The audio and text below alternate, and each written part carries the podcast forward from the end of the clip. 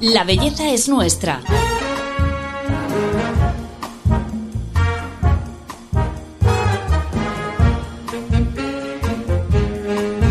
Un podcast de Telva.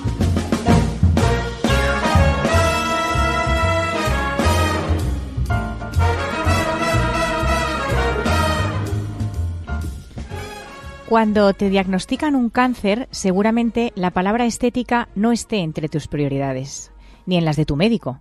Pero ¿y si te dijera que verte bien y tener la autoestima alta puede tener un impacto positivo en tu sistema inmune y en el desarrollo de la enfermedad?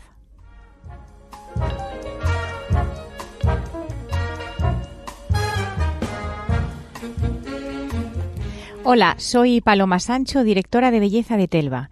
Bienvenidos a este podcast en el que cada semana os contaremos la verdad de la belleza con la ayuda de los mejores expertos.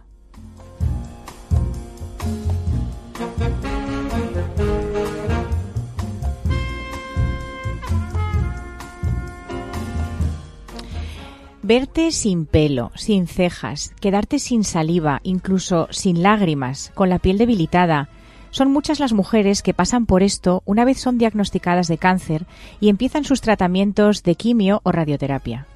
Pero ¿y de esto quién se ocupa? Lo más importante es curarse, no nos cabe duda, pero es que la estética oncológica forma parte del proceso. Y si hay una persona que lleva años luchando porque así sea, es Judith Mata, directora ejecutiva de la Fundación Ricardo Fisas Natura Visé, que lleva 11 años formando esteticistas y ofreciendo tratamientos gratuitos para las personas que están en tratamiento oncológico. Bienvenida al podcast, Judith. Muchísimas gracias. Bueno, además, ahora que se acerca eh, el Día eh, Mundial del Cáncer eh, de Mama, que es el 19 de octubre, pues no queríamos dejar pasar la oportunidad de tratar este tema tan importante, porque qué determinante y qué poco conocido es esto de la estética oncológica, incluso para algunos puede que todavía sea una frivolidad. O Judith, cuéntanos, ¿ya se han dado cuenta de lo importante que es esto? Pues eh, bueno, antes que nada, muchísimas gracias por vuestro interés y por vuestro tiempo, de todos los que nos están escuchando. Y como bien dices, yo creo que sí. Yo creo que afortunadamente, después de 11 años que, como bien has dicho, llevamos trabajando en la Fundación, fíjate que incluso hay un estudio de la Asociación Española contra el Cáncer que el 81% de las personas que están en tratamiento piden terapias del bienestar. Y sí que hemos notado un cambio en estos 10 años que incluso eh, los oncólogos, eh, enfermería, estamos apoyando a las personas en tratamiento para, eh, para poder cuidar esa piel, verte mejor y esa fortaleza que te da tu aspecto físico. Totalmente, porque eh, hace 20 años o bueno, hace mm, todo el tiempo que lleváis trabajando en esto, ¿no? Te diagnosticaban un cáncer y, y quién se ocupaba de esto, ¿no? Porque seguramente la, la persona que, que, empezaba el tratamiento oncológico estaba un poco como abandonada en este sentido, ¿puede ser? Pues, eh, pues mira, yo creo que ahí es, es, es una buena observación. Sí que es porque hay un tema que vamos tan rápido en la vida que no nos damos cuenta de las cosas maravillosas que pasan. ¿no? En estos 20 años que comentas, el índice de la superación de un cáncer no para de crecer. Entonces, esto es lo que hace que quizás hace muchos años atrás, pues ese bienestar durante el tratamiento, como no se superaba tanto, pues no era tan importante, pero a día de hoy es importantísimo. Porque, por ejemplo, en un cáncer de mama, ¿no? que eh, se supera en un porcentaje altísimo. Entonces, ahora sí que estamos apoyando y buscando ese bienestar. Y sí que es verdad que en el tiempo de la consulta médica es limitado, ¿vale? Porque es un recurso limitado, pero luego tenemos a nuestro alrededor un equipo de enfermería maravilloso y unas asociaciones de pacientes eh, que tienen una serie de recursos que podemos ir a buscar para ese cuidado estético durante el tratamiento oncológico a día de hoy, afortunadamente. O sea, que lo importante es que la persona que está en la consulta del oncólogo sepa que, que, son, que, no acaba ahí el, el, consejo médico, sino que luego tiene que ir eh, a buscar ¿no? esa red que, te va a, ofrecer ese bienestar eh, tan importante que es el cuidado estético, ¿no?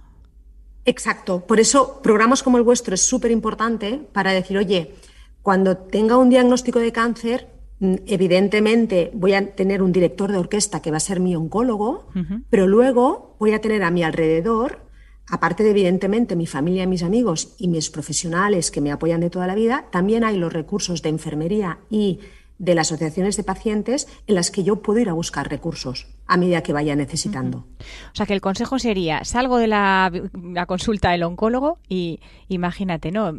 Que, te acaban de, de dar el diagnóstico. ¿Qué haces? ¿A quién llamas para esta parte tan importante?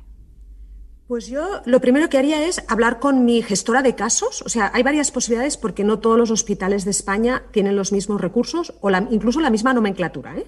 Pero yo te diría, primer opción uno, que yo tenga una gestora de casos, es decir, una enfermera que me asigna el hospital a la que yo le puedo ir a preguntar todo aquello que necesito de nutrición, cuidado de la piel, eh, maquillaje, prótesis capilares, que ella me va a orientar a dónde dirigirme.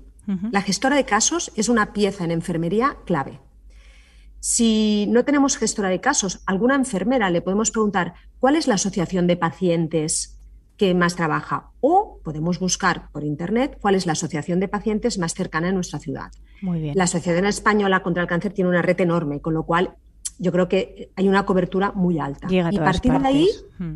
Exacto, llega a todas partes. Entonces, a partir de ahí, ver ¿Qué voy a llegar? Voy a llegar a todas esas fundaciones como nuestra Fundación Ricardo Fisas Naturavisé, que trabajamos gratuitamente dentro de los hospitales y también gratuitamente dentro de asociaciones de pacientes. Muy bien muy importante no olvidarse eh, de este paso. El otro día eh, hablábamos con María Alonso Puig eh, de cómo lo mental tiene un impacto en lo fisiológico, pero también a la inversa, cómo lo físico puede tener consecuencias en, lo emocional. te voy a hacer una pregunta así. ¿Verte guapa también puede curarte? ¿Verte bien, sentirte bien por fuera, puede influir en el proceso de curación? Ah, ojalá, ¿eh? Ojalá. Yo creo que, a ver, yo creo que yo te diría que cuando nosotros nos vemos bien, nos, sentimos más fuertes para lidiar cualquier tema y situación que tengamos en la vida, ¿no? Cuando quizás lo voy a analizar un poco ahora, ¿no? Pero, ¿sabes ese día que salimos de que salimos por la mañana, vemos que vamos eh, el pelo bien, nos sentimos fuertes, eh, hemos comido de una forma sana, hemos hecho ejercicio, pisamos fuerte, vamos vestidas que dices, mira, cuadra con lo que voy a hacer el día de hoy, me siento más segura. Esa seguridad, esa autoestima alta, hace que el día a día de la enfermedad la gestiones eh, con muchísima más seguridad y, eso evidentemente nos ayuda emocionalmente. Entonces, emocionalmente mm, vamos a tener más recursos para lidiar con esa incertidumbre que es la característica clave de esta enfermedad. ¿no? Qué importante, Judith, lo que dices. Eh, hoy tenemos la suerte de tener el testimonio de dos pacientes eh, con las que precisamente vosotros, Judith, habéis trabajado. Vamos a escucharlas porque me, me gustaría que nos pusiéramos en su piel. Mirarte al espejo, sin pelo, después de una mastectomía. Créeme que no es fácil. Todo lo femenino en ti se ha ido. Yo creo que me entiendes como mujer. El pelo al final acabará creciendo, sí, lo sé. Eh, tranquila, la urticaria acabará marchando, también lo sé. Pero en aquel momento necesitas a alguien que te da este, este refuerzo mental de decir, es normal, pero vamos a tratarlo. Es que es donde está la diferencia. Esta enfermedad genera mucha incertidumbre. Entonces, cuando tú a una persona le quieres recuperar la confianza, le tienes que dar un referente.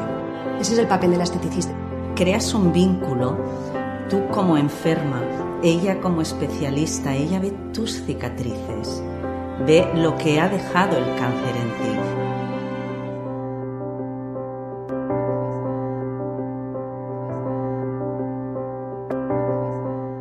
Bueno, escuchando esto, a mí se me pone la piel de gallina, Judith. es que son dos grandes mujeres, Rosa y Caola, que un abrazo enorme. Y yo creo que se te pone la piel de gallina porque es lo que nos pasa a nosotros a diario en los hospitales y en las asociaciones. Esa, esa fortaleza y ese vínculo entre las personas cuando nos apoyamos. Es tan bonito. Y, qué importante ese, ese, papel de la esteticista. Claro, y, fíjate tú como esteticista que tu profesión sea poder ser referente y poder apoyar y acompañar a una persona que está en este momento de su vida, ¿no? Y darle toda esa fortaleza y bienestar en la piel para que pueda relajarse mejor, eh, para que pueda eh, seguir con su día a día laboral. Eh, claro, las implicaciones de tu trabajo tienen un impacto social increíble. Hmm. Y eso te hace estar muy bien. Entonces, tanto a la profesional como a la persona, a Rosa, personas como Rosa y Caula, ¿no? que están en tratamiento oncológico. Judith, vamos a intentar ayudar a aquellas eh, personas eh, que nos están escuchando y que a lo mejor pues están en esa situación o van a empezar un tratamiento oncológico y están un poco perdidos. Eh, cuéntame, ¿por dónde empiezo una vez tengo el diagnóstico de cáncer? ¿Por dónde empiezo? el otro día me hablabas, por ejemplo, de algo que a mí me parece muy importante, lo de las cejas, ¿no? Que me decías que, que, te las te las, te las dibujaras o tatuaras antes de que se cayeran. Sí, yo creo que aquí, yo creo que lo que nos decía Rosa en el, en el, audio ahora, eh, el tener un referente es muy importante. Hmm. Porque, ¿sabes qué pasa? Que cuando uno tiene el diagnóstico reciente, em, su prioridad, como tú decías, eh, eh, Paloma, es el tratamiento médico, es, digamos, el centro. ¿vale? Ahí vamos a tener un director de orquesta que es el oncólogo. ¿Vale? Que siempre al, referente que tenemos que ir para preguntar si podemos hacer una cosa o no la podemos hacer. A partir de ahí es muy importante encontrar un referente, una profesional de la estética, en alguna asociación de pacientes, privado, porque cada persona tendrá su situación personal diferente. Cada uno de nosotros tenemos recursos tanto económicos, de tiempo, distintos. Con lo cual, tenemos que un poco adaptarnos a nuestras posibilidades. Entonces, para mí el primer paso es ver realmente con el oncólogo que me informe y yo no, que no me de, que yo lo pueda preguntar las cosas estéticas, no son banales. No pensemos que si sí, que no nos dé vergüenza, no, Que no nos dé vergüenza. Ese es mm. el primer paso, Paloma. Que no nos dé vergüenza preguntarle al oncólogo. Eh, mm, ¿Puedo saber si voy a tener una pérdida del cabello? ¿Voy a perder cejas? Las cejas solo es en el... Bueno, solo no, ¿eh? El 65% de los casos. Mm. Y, por ejemplo, la pérdida del cabello no es en todos los quimioterápicos. Pensemos que hay más de 50 quimioterápicos distintos y a nosotros nos pueden dar uno o dos.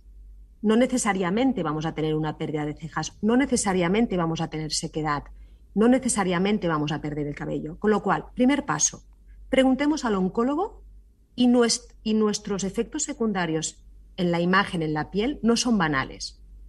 ¿Vale? Con mm. lo cual, preguntemos. Segundo, en función de lo que nos diga el oncólogo, busquemos un referente que nos vaya a acompañar en estos cambios. Lo podemos ir a preguntar a nuestra esteticista de toda la vida, a lo mejor está profesionalizada en estética oncológica. Pues si ya tengo confianza con ella, sigo con ella. Si veo que no está profesionalizada, voy a buscar un recurso de una persona especializada.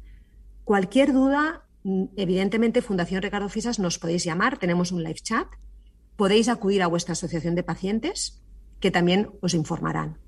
Entonces, para mí es oncólogo informarnos, buscar un referente en nuestro ámbito ya personal, de nuestros profesionales de toda la vida, y si ahí no lo encontramos, en la asociación de pacientes nos informan sin ningún problema. Y afortunadamente a día de hoy, si necesitamos, por ejemplo, una peluca, afortunadamente podemos ir a un banco de pelucas que son gratuitos en las asociaciones de pacientes o podemos ir a un servicio personal, personalizado eh, en cualquier centro eh, capilar especializado. Con lo cual, en función de nuestros recursos y de nuestras preferencias, podemos escoger, que eso es lo maravilloso que está ocurriendo ahora. ¿Qué le pasa a nuestra piel eh, cuando estamos en este tipo de tratamientos? ¿Qué tipo de problemas se ven y cómo solucionarlos? Pues mira, el, tema de la piel le ocurre, como antes decías también, eh, bueno, la, piel, el cabello, las uñas, todas estas células de nuestro cuerpo se multiplican un poquito más rápido que las demás. Y entonces, ¿qué ocurre? Que cuando nos dan un fármaco de quimioterapia o alguna terapia dirigida, va a eliminar estas células que se multiplican muy rápido, que son las tumorales también. Pero entonces en el camino afectan un poquito a la piel, a las uñas, por eso ahí la pérdida del cabello. Ese es el, por qué pasa, ¿no? Por lo tanto, la buena noticia es que van a ser en la mayoría de los casos transitorios. Es decir, un momento se acabe la medicación, ya podremos ir recuperando esa, piel, esas uñas, ese cabello. Con lo cual, mientras tanto, ¿qué hacemos? Esa piel, yo siempre digo, nos tenemos que mentalizar estos meses de tratamiento que esa piel va a ser como la piel de un niño. O sea, lo que tú no le haces a una piel de un niño, no te lo hagas a tu piel. Por ejemplo, la piel de un niño siempre la mantenemos limpia, la mantenemos hidratada, siempre la protegemos del sol. Cuando me voy a duchar no le hago ni agua muy fría ni agua muy caliente. Cuando me seco, me tomo mi tiempo, con suavidad, a toquecitos, evito rascarla. No la voy a frotar con eh, esponjas muy agresivas. Voy a utilizar eh, productos dirigidos a pieles muy sensibles y reactivas. Y es así como me tengo que mentalizar de tratar la piel. Si yo, porque la piel, ¿qué le va a pasar? Que va a estar un poquito más reactiva y más sensible. Y sobre todo con mayor sensibilidad al sol. Eso son lo que nos va a pasar a nuestra piel en distintos grados. ¿eh? Puede ser que nos pase muy poquito, porque la medicación que nos ha dado no ha influenciado mucho, como puede ser que sí que tengamos que ser más prudentes con la piel y cuidarla un poquito más. Dependerá. tenemos que cambiar todo nuestro armario de productos de belleza, o sea, desde los maquillajes hasta las cremas, los geles, tenemos que hacer un cambio total. Eh, no necesariamente, porque eh, depende del quimioterápico y depende de la reacción de nuestra piel, eh, siempre nosotros hablamos de, distintos grados, ¿vale? De que puede ir de grado 1 a grado 4. Sí, incluso hay personas que la piel han seguido con sus hábitos de belleza eh, cada día y no han notado, pero sí que es verdad que en el 80% de los casos esa piel va a estar un poquito más, em, eh, más reactiva. Entonces, yo diría, lo primero que tenemos que hacer es ver qué tenemos en casa, ¿vale? Ir a buscar ese referente, decir, oye, de lo que tengo en casa, mm, a mí me va muy bien esto, yo de momento en la piel no noto nada, pero sí que pensemos un poco en prevenir, porque a lo mejor en la primera dosis no hemos notado nada, pero a lo mejor a medida que vayamos avanzando iremos notando, con lo cual mm. prevenir y cuidar la piel, hidratarla al máximo al principio, perfecto. Si no la tenemos reactiva, oye, vamos hidratando con nuestros productos a la que vayamos notando que hay una mayor reactividad, pues vamos a buscar algún producto para pieles más sensibles. Nos guardamos el nuestro y, oye, y después ya lo volveremos a utilizar. ¿Vale? Pero entonces es ir un poco ver la reacción de la piel. Me imagino que el cuero cabelludo también se resiente bastante, ¿no? Bueno, en el caso de, que haya una pérdida del, cabello, sí que es verdad que es una piel que, primero, es una piel que ella no está acostumbrada estar en contacto con el exterior. Hmm. Por lo tanto, para ella es una novedad estar en, al aire libre, ¿vale? Siempre está protegida por el cabello. Con lo cual, ¿qué tenemos que hacer nosotros? Lo primero es hidratarla mucho, ¿vale? Es, el cuero cabelludo va a ser una, como cuando hacemos un facial, ¿vale? Pues ahora, durante estos meses, pues el facial lo vamos a hacer incluyendo el cuero cabelludo. O sea que incluso extendemos la crema por toda esa zona. Eh, exactamente, es parte de nuestro. facialmente extendemos el cuero cabelludo, la hidratamos, es una piel muy finita, eh, hidratamos con un. Incluso, yo siempre digo, yo, yo soy consciente que, que, cada persona es un mundo y sus circunstancias. Y a veces decir, cuando. Soy honesta, ¿eh? cuando a veces acompaño mucho a las pacientes al, a, al hospital y, el, oncólogo les dice, tiene que relajarse, tomarse su tiempo. Y cuando salimos de la consulta me dice, Judith, pero ¿cómo me voy a relajar si tengo dos niños, mis padres que están con Alzheimer y no llego a final de mes y no puedo faltar un día al trabajo?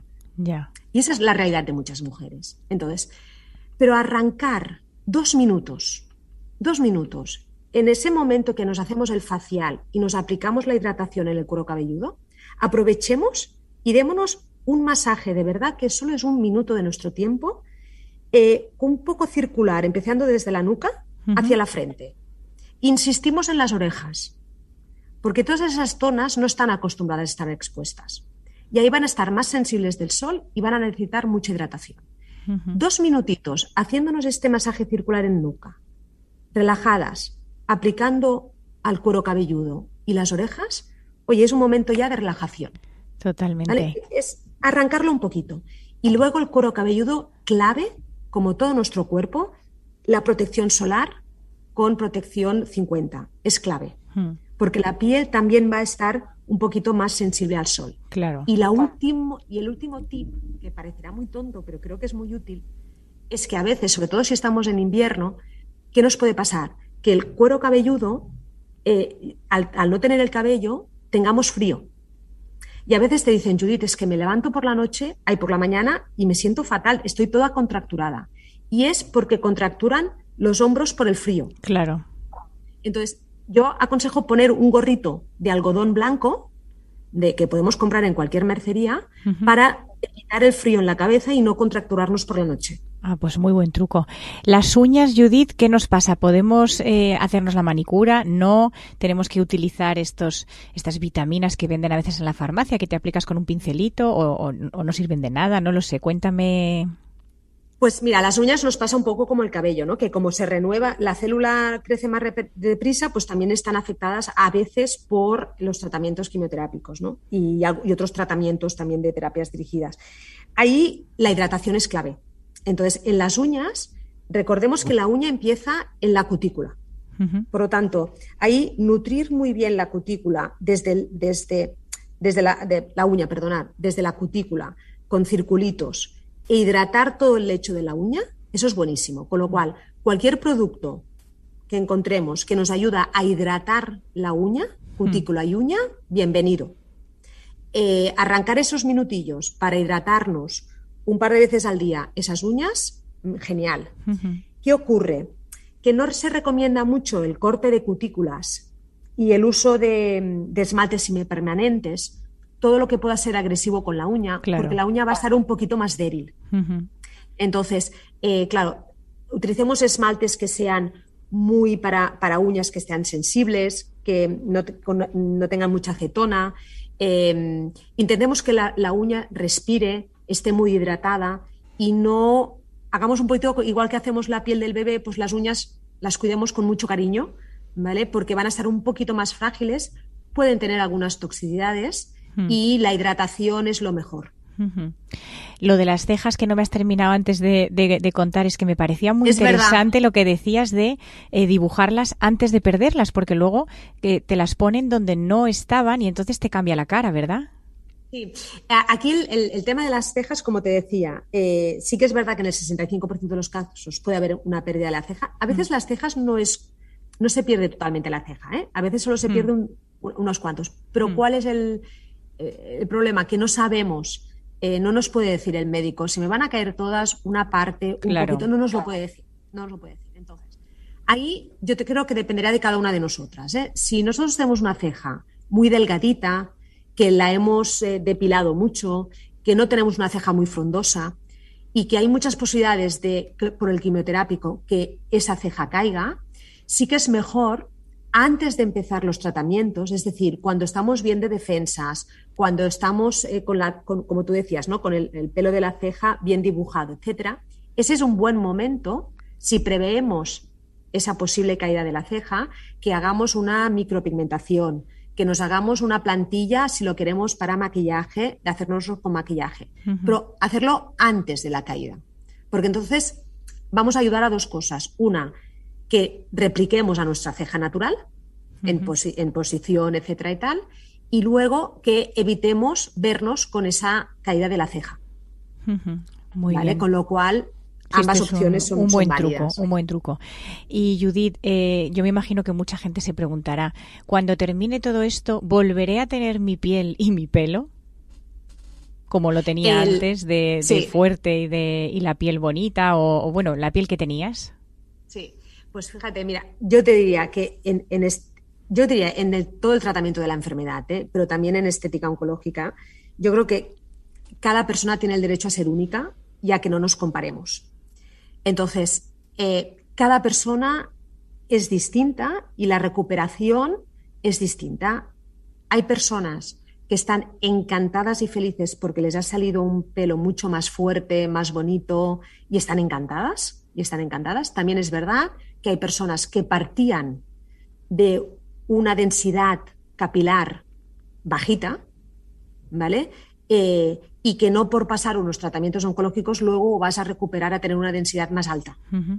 ¿Vale? Con lo cual, el punto de partida de la densidad capilar de la piel, si teníamos una piel muy hidratada, muy limpia, muy sana, no es lo mismo una piel fumadora que no fumadora, etc.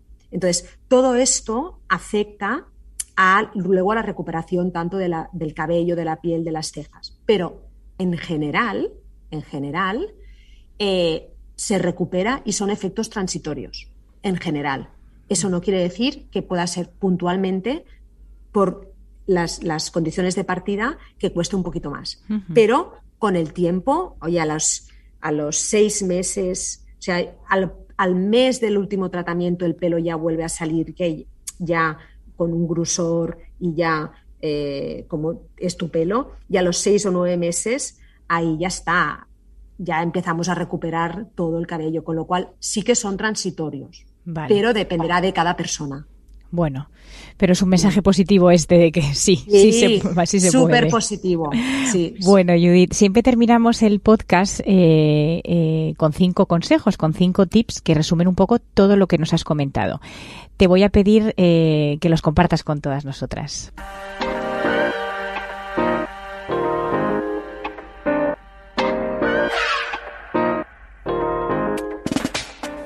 Lo primero es que creo que es, importantísimo que tengamos una piel muy limpia. ¿Vale? Para, y utilicemos productos recomendados para pieles sensibles y algo más reactivo. Piel limpia, el primer punto. El segundo punto es que arranquemos esos minutos para hidratarla de dos a tres veces al día, con bálsamos o aceites que, que aporten un gran suavidad a nuestra piel. Tercero, y no por eso menos importante, que tengamos la piel protegida del sol a diario, sobre todo en las zonas más expuestas con factores de protección altos. Cuarto, es que mimemos a nuestra piel como si fuera la piel de un bebé. No le hagas a tu piel lo que no le harías a la piel de un bebé. Y cinco, yo creo que también muy importante, no por ser el último, es cuídate y déjate cuidar. Acompáñate de profesionales que te ayuden a el cuidado estético de la piel, que te ayuden a relajar, hacer un masaje, a mindfulness. Rodéate, socialízate y déjate cuidar. Supongo que podría estar bastante cabreado con lo que me pasó, pero cuesta seguir enfadado cuando hay tanta belleza en el mundo.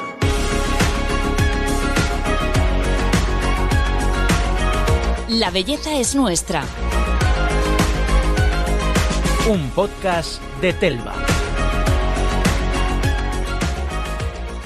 Bueno, Judith, pues eh, tomamos buena nota de todo esto y, qué, importantes consejos. Muchísimas gracias por acompañarnos hoy. Tú en Barcelona, yo en Madrid, pero, pero ha sido súper interesante hablar contigo. Perfecto, muchísimas gracias a todos vosotros por escuchar, por el interés y ya sabéis dónde estamos, Fundación Ricardo Cisas Naturavise en nuestra web encontraréis todos los recursos que podáis necesitar. Enhorabuena por la magnífica labor que hacéis, Judith, de verdad, ¿eh? de corazón. Un abrazo fuerte. Bueno, y a, a, todos los que nos escucháis, como siempre, muchísimas gracias por estar al otro lado y os esperamos en el próximo episodio de La belleza es nuestra. Hasta pronto.